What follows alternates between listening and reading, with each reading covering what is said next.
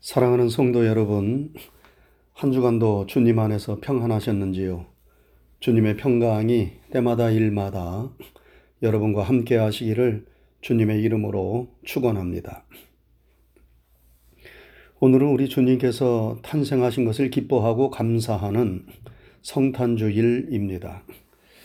네, 모두 다 함께 메리 크리스마스로 인사를 나누시기 바랍니다. 메리 크리스마스. 성탄절이 다가오면 거리에는 흥겨운 캐롤송이 울려 퍼지고 건물마다 화려한 성탄 장식을 하고 백화점과 음식점은 사람들로 북적대는데 올해는 참으로 조용한 성탄절을 맞이하고 있습니다. 과거에는 성탄절에 그리고 연말 연시에 사람들이 너무나 흥청망청 되는 것 같아서 제발 집에서 가족들과 함께 성탄절과 연말 연시를 조용히 보내라고 캠페인을 벌였는데 예, 올해는 그런 캠페인이 없어도 그렇게 예, 되고 있습니다. 이것이 좋은 일인지 슬프고 우울한 일인지 모르겠습니다. 비록 우리가 코로나 바이러스로 인하여 성탄 예배를 교회에서 드리지 못하고 사람들을 만나지 못한다 하더라도 성탄절이 무슨 날이고 이 날이 나와 무슨 관계가 있는가를 한번 생각하면서 우리가 성탄절을 맞이하고 보낸다면 우리는 그 어느 해보다도 성탄절을 잘 보낼 수 있는 것이 아닌가 생각해 봅니다. 한국에서 어떤 목사님이 한 청년과 더불어 길을 가는데 혼자 중얼거립니다. 빵집에 빵이 없어. 빵집에 빵이 없어. 그러자 청년이 그 말이 무슨 뜻인지 궁금해서 목사님께 묻습니다. 목사님, 그 말이 무슨 뜻입니까? 그러자 목사님이 대답합니다. 빵집에 빵이 없으면 빵집이 아닌데 생명의 떡을 공급하는 교회에 생명의 떡이 되시는 예수님이 없어. 그렇게 대답을 했다는 것입니다. 오늘날 교회에 예수님이 보이지 않는다는 말을 목사님이 빵집에 빵이 없어 라는 말로 비유한 것입니다. 주님이 탄생하신 성탄절에 그 주인공 되시는 예수님은 보이지 않고 화려한 치장이나 사람들만 보인다면 참다운 성탄절의 의미는 퇴색하는 것 아니겠습니까? 교회와 우리 영혼의 생명은 예수님께 있습니다. 그래서 성경 요한 1서에 예수가 있는 자에게는 생명이 있고 예수가 없는 자에게는 생명이 없다. 이렇게 말씀했습니다. 오늘 우리의 삶 속에 우리의 생명의 구주가 되시는 예수님이 계신지 예수님과 함께 우리가 살고 있는지 성탄주일에 다시 한번 확인하고 점검하면 좋겠습니다. 예수님이 탄생하셨을 때 그 기쁜 소식을 제일 먼저 접한 사람들은 들에서 양을 치던 목자들이었습니다. 그들은 가난하고 비천한 사람들이었습니다. 어떤 성경학자들은 그 목자들은 단순히 양을 치고 있었던 것이 아니라 성전에서 죄를 사해주는 희생제물로 사용되던 양을 치던 목자들이었다고 말합니다. 그러기에 이들에게 온 세상 죄를 대속하기 위하여 하나님의 어린 양으로 이 세상에 오신 예수님의 탄생의 기쁜 소식이 제일 먼저 알려지게 되었다는 것입니다. 아무튼 천사가 영광 중에 나타나서 두려워 떨고 있던 목자들에게 말했습니다. 무서워 말라. 보라 내가 온 백성에게 미칠 큰 기쁨의 좋은 소식을 너희에게 전하노라. 오늘날 다윗의 동네에 너희를 위하여 구주가 나셨으니 곧 그리스도 주시니라. 예수님의 탄생 소식을 목자들에게 알려준 천사는 예수님의 탄생을 온 백성에게 미칠 큰 기쁨의 좋은 소식이라고 하였습니다. 그래서 오늘 설교의 제목을 큰 기쁨의 좋은 소식이라고 하였습니다. 여러분, 세상에는 여러 소식들이 있습니다. 그 소식들 중에는 기쁜 소식도 있고 듣고 싶지 않은 나쁜 소식도 있습니다. 여러분에게 좋은 소식은 어떤 소식들입니까? 자녀들이 공부를 잘하고 좋은 대학에 입학하고 좋은 직장에 취직하고 좋은 집을 사고 사람들에게 인정받고 좋은 대우를 받는 것이 좋은 소식일 것입니다. 그리고 가족들이 다 건강하고 무탈하게 지낸다는 소식도 좋은 소식들일 것입니다. 아파서 병원에 입원, 입원한 사람은 건강을 회복해서 이제는 퇴원해도 좋다는 말을 들을 때 좋은 소식일 것입니다. 군에 입대한 병사들에게는 휴가 소식이나 제대 소식을 들을 때 너무나 기분이 좋습니다.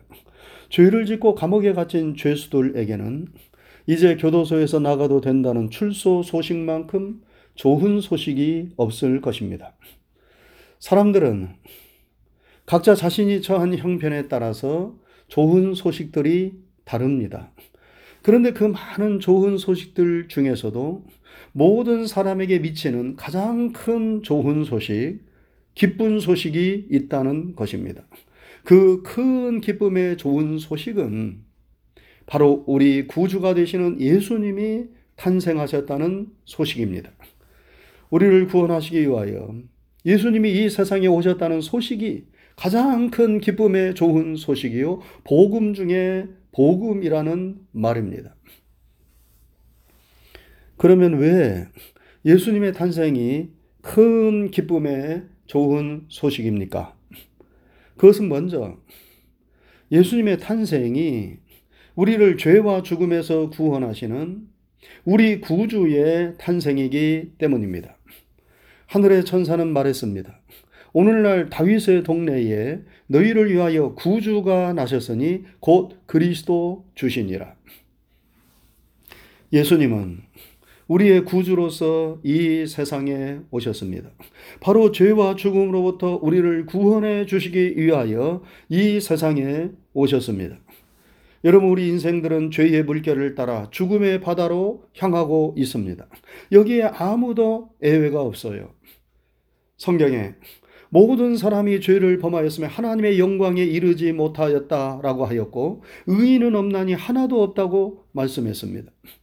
그런데 예수님이 바로 이 죄의 물결에 휩쓸려 사망으로 가고 있는 우리 인생들을 건져내서 생명의 물결을 따라 영생의 바다로 인도하기 위하여 이 세상에 오신 것입니다.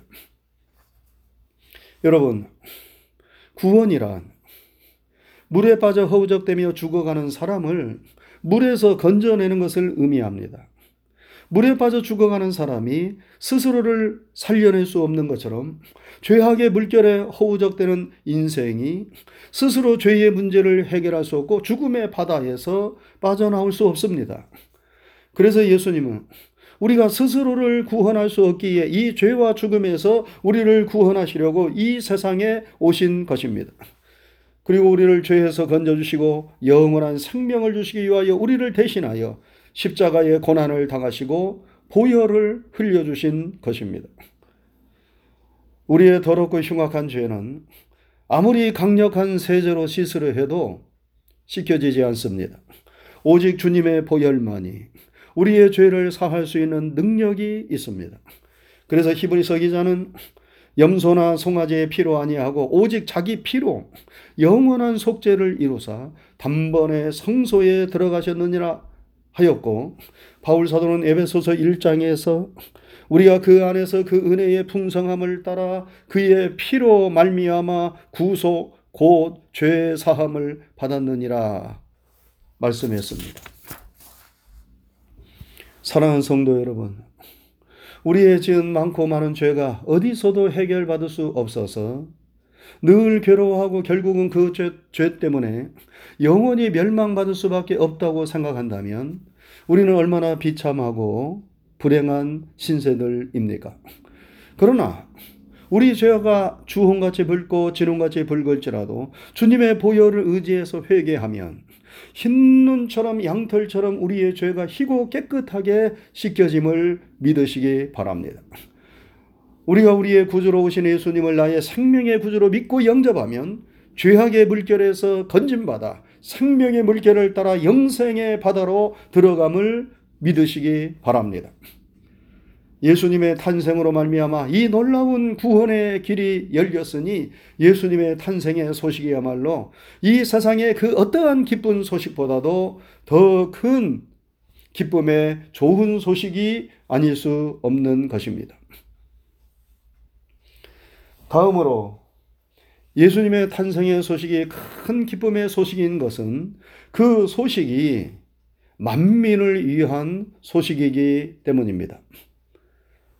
예수님이 구주로 이 세상에 탄생하셨지만 그것이 어떤 특정한 부류의 사람들만을 위한 것이었다면 우리하고 무슨 관계가 있겠습니까? 그러나 천사는 말하였습니다. 온 백성에게 미칠 큰 기쁨의 좋은 소식을 너희에게 전하노라. 예수님은 특별한 사람들만을 위해서 이 세상에 오시지 않으셨습니다. 온 백성을 위하여 모든 인생들을 위하여 이 세상에 오셨습니다. 그래서 예수님은 그 사실을 나타내시기 위하여 낮고 낮은 가장 낮은 말구유에 탄생하신 것입니다. 아무리 가난하다 하더라도 예수님처럼 말구유에 몸을 받는 사람이 있겠습니까? 바다가 가장 낮은 곳에 있으므로 모든 것을 다 포용하듯이 예수님은 가장 낮은 자리로 내려오심으로 모든 사람들을 포용하신 것입니다. 만일 예수님께서 고대 왕실에서 부자의 자녀로 태어나셨다면 가난한 자들은 접근하기 어려웠을 것입니다. 만일 예수님께서 궁궐에서 왕의 아들로 태어나셨다면 힘없는 서민들은 감히 가까이 할 수 없었을 것입니다. 그러나 예수님이 부유하신 분이셨지만 가난한 우리들을 부유케 하기 위하여 스스로 가난해지셨고 낮아지셨습니다. 그래서 모든 사람들이 다 구원을 받고 진리를 알 수 있도록 만민의 구주로 탄생하신 것입니다.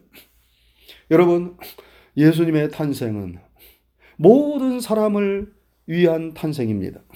예수님의 복음은 모든 사람들을 위한 복음입니다. 그래서 예수님은 너희는 온 천하에 다니며 만민에게 복음을 전파하라고 말씀하신 것입니다. 예수님의 탄생이 바로 우리 같은 소박하고 평범한 사람들을 구원하시기 위함이라는 사실을 우리가 알고 믿을 때 예수님의 탄생 소식이야말로 큰 기쁨의 좋은 소식이 아닐 수 없는 것입니다. 마지막으로 예수님의 탄생 소식이 큰 기쁨의 좋은 소식인 이유는 예수님의 탄생이 하나님께는 영광이요 우리에게는 평화의 소식이기 때문입니다. 예수님이 탄생하실 때 천군 천사들이 노래했습니다. 지극히 높은 곳에서는 하나님께 영광이요 땅에서는 기뻐하심을 입은 사람들 중에 평화로다. 예수님의 오심은 하나님께 영광을 돌리고 인생들에게 평화를 주시기 위함이었습니다. 왜 하나님이 우리 인생들로 인하여 영광을 받지 못하십니까? 왜 우리의 마음에 평화가 없습니까? 그것은 바로 죄 때문입니다. 죄가 하나님과 우리 사이를 가로막아서 우리의 마음에서 평화를 빼앗아가고 하나님은 영광을 받지 못하시는 것입니다. 그런데 예수님으로 말미암아 우리는 죄 사함을 받고 하나님과 화목하여 하나님께 영광과 찬송을 돌릴 수 있게 되었습니다. 사랑하는 성도 여러분, 우리 마음에 늘 죄의 먹구름이 끼어 있으면 얼마나 괴롭고 답답한 일입니까? 우리는 하루에도 수없이 사람들을 미워하고 또 용서하고 사랑하고 분노하고 시기하고 질투하고 괴로워하고 즐거워하는 일들을 반복합니다. 우리의 마음이 한결같지가 않습니다. 그것은 우리가 어쩔 수 없는 죄인이요 인간이기 때문입니다. 우리가 이런 마음의 상태로 하나님을 배울 수 있고 하나님의 나라에 들어갈 수 있겠습니까? 우리는 우리 자신을 어쩔 수 없는 존재입니다. 그런데 예수님이 이런 우리들을 아시고 주님의 보혈로 날마다 우리의 더러운 마음을 씻어주시고 마음의 평안을 주십니다. 예수님이 성령의 바람으로 죄의 먹구름을 몰아내 주십니다. 그리고 우리의 심령에 화창한 평화의 아침을 주십니다. 예수님 안에서 우리는 죄책과 심판에서 벗어나 삶의 진정한 평화를 누릴 수 있게 되었습니다. 바로 이 일을 예수님이 이 세상에 오셔서 이루셨기에 하나님께는 영광이요 우리에게는 평화가 임한 것입니다. 그래서 예수님이 이 세상에 오신 소식이 가장 큰 기쁨의 좋은 소식인 것입니다. 사랑하는 성도 여러분, 성탄주일입니다. 세상은 어수선하지만 이 성탄절이 우리 모두에게 참으로 큰 기쁨의 날이 되고 있습니까? 세상을 바라보면 갑갑하지만 주님을 바라보면 우리는 희망과 평안을 가지게 됩니다. 하나님의 사랑, 우리 예수님의 사랑이 우리와 함께함을 우리는 이 성탄절에 느끼기 때문입니다. 이 성탄절에 예수님의 탄생의 소식이 우리 모두에게 큰 기쁨의 좋은 소식으로 뜨겁게 다가올 수 있기를 바라고 이 기쁜 소식을 아직 알지 못하는 사람들에게 기쁨으로 전할 수 있기를 주님의 이름으로 축원합니다. 기도하겠습니다. 거룩하신 하나님 아버지 감사합니다. 한 주간도 주님의 크신 은혜와 사랑 안에서 저희들을 지켜주시고 인도해 주신 것 감사합니다. 오늘 거룩하고 복된 주일 특별히 우리 주님께서 하늘의 영광을 버리고 이 세상에 오신 귀한 성탄 주일입니다. 주님이 오심으로 인하여 어두운 세상에 생명의 빛이 비추어지게 되었고 죄와 죽음으로 인하여 멸망으로 치닫는 우리에게 구원의 새로운 소망과 또 빛이 열려지게 된 것을 감사를 드립니다. 우리가 주님을 믿고 영접하면 우리의 많고 많은 죄가 주의 보혈로 사함을 받으며 구속고 죄사함을 받고 하나님의 자녀가 되어 영원한 생명을 누리게 되는데 이 놀라운 일이 우리 주님께서 이 세상에 오심으로 시작되고 이루어졌음을 생각할 때에 너무나도 감사하고 감사를 드립니다. 우리가 죄사함을 받고 하나님의 자녀가 되어 영생을 얻게 됨으로 인하여 하나님께는 영광을 돌리고 우리의 마음에 진정한 하나님이 주시는 평안이 임하게 되었사오니 감사하고 감사를 드립니다. 주님께서 모든 사람들을 위한 만민의 구주로 이 세상에 오셔서 모든 사람들에게 이 복음으로 인하여 구원의 희망이 열려졌음을 인하여 감사를 드립니다. 오늘 생명으로 구원의 능력으로 이 세상에 오신 예수님 우리 안에 모시고 있는가 다시 한번 점검할 수 있도록 도와주옵시고 이 생명의 주님으로 인하여 우리가 날마다 감사하고 주님 안에서 즐거워할 수 있도록 도와주옵시고 이 구원의 기쁜 소식을 주님을 알지 못하는 사람들에게 우리가 힘써 증거하게 하여 주셔서 많은 사람들이 구원을 받으며 진리에 이를 수 있도록 인도해 주시옵소서. 하나님께 영광과 찬양을 돌립니다. 우리 성도들의 심령과 가정과 모든 범사와 출입 하나하나를 우리 주님께서 눈동자처럼 지켜주시고 선하신 날개 그늘 아래 품어 주시옵소서. 주님 안에서 승리하는 우리 모두가 되게 해 주옵소서. 감사를 드리오며 예수님 귀하신 이름 받들어 기도드리옵나이다.